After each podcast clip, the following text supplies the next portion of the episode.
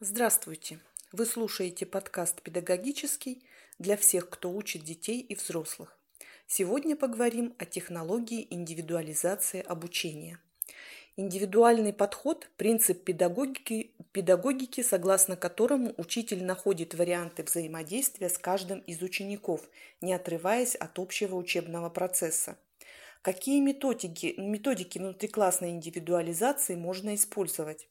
В современном образовании используются три методики внутриклассной индивидуализации, которые разработали Инги Унт, Границкая и Шадриков.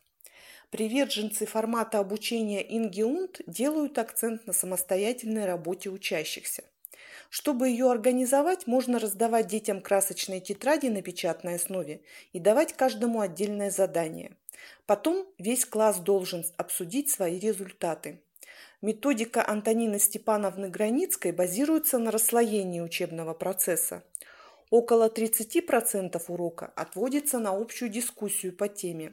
Затем класс разделяется, и каждый выполняет свой вариант задания. Учитель рассматривает результаты отдельно, ведя диалоги с определенными учениками. Гипотеза Владимира Дмитриевича Шадрикова строится на прогрессивном продвижении. Сначала ученик занимается с учителем. Затем ученик делает по образцу сам. Потом ученик делает то же самое, но без образца. Далее ученик выполняет более сложное похожее задание. Потом ученик занимается самостоятельной работой с одноклассниками, и в конце ученик следующее задание выполняет сам. Такой формат обучения позволяет оставаться на, э, на каждом из этапов столько времени, сколько нужно ребенку для усвоения материала. Рассмотрим примеры подачи материала при индивидуализации обучения. Технология индивидуализации обучения в современной школе предусматривает разную подачу одного и того же материала во время урока. Существует несколько эффективных вариантов. Первый вариант – использование вариативных листов. Класс нужно поделить на несколько групп по уровню знаний и раздать задания в соответствии с ним.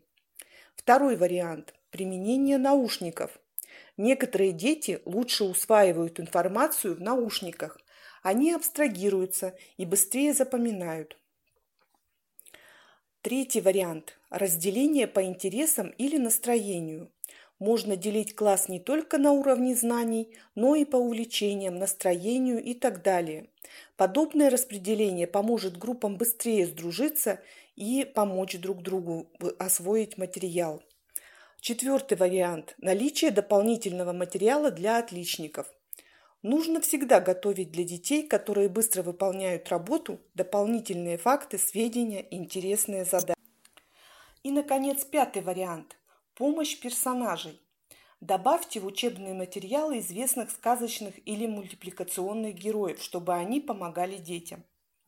Индивидуализированное обучение – сложный процесс для учителя – но благодаря ему можно вырастить умных, талантливых и благодарных людей. Так что игра стоит свеч. Используете ли вы технологию индивидуализации на уроках и занятиях? Какие методы применяете?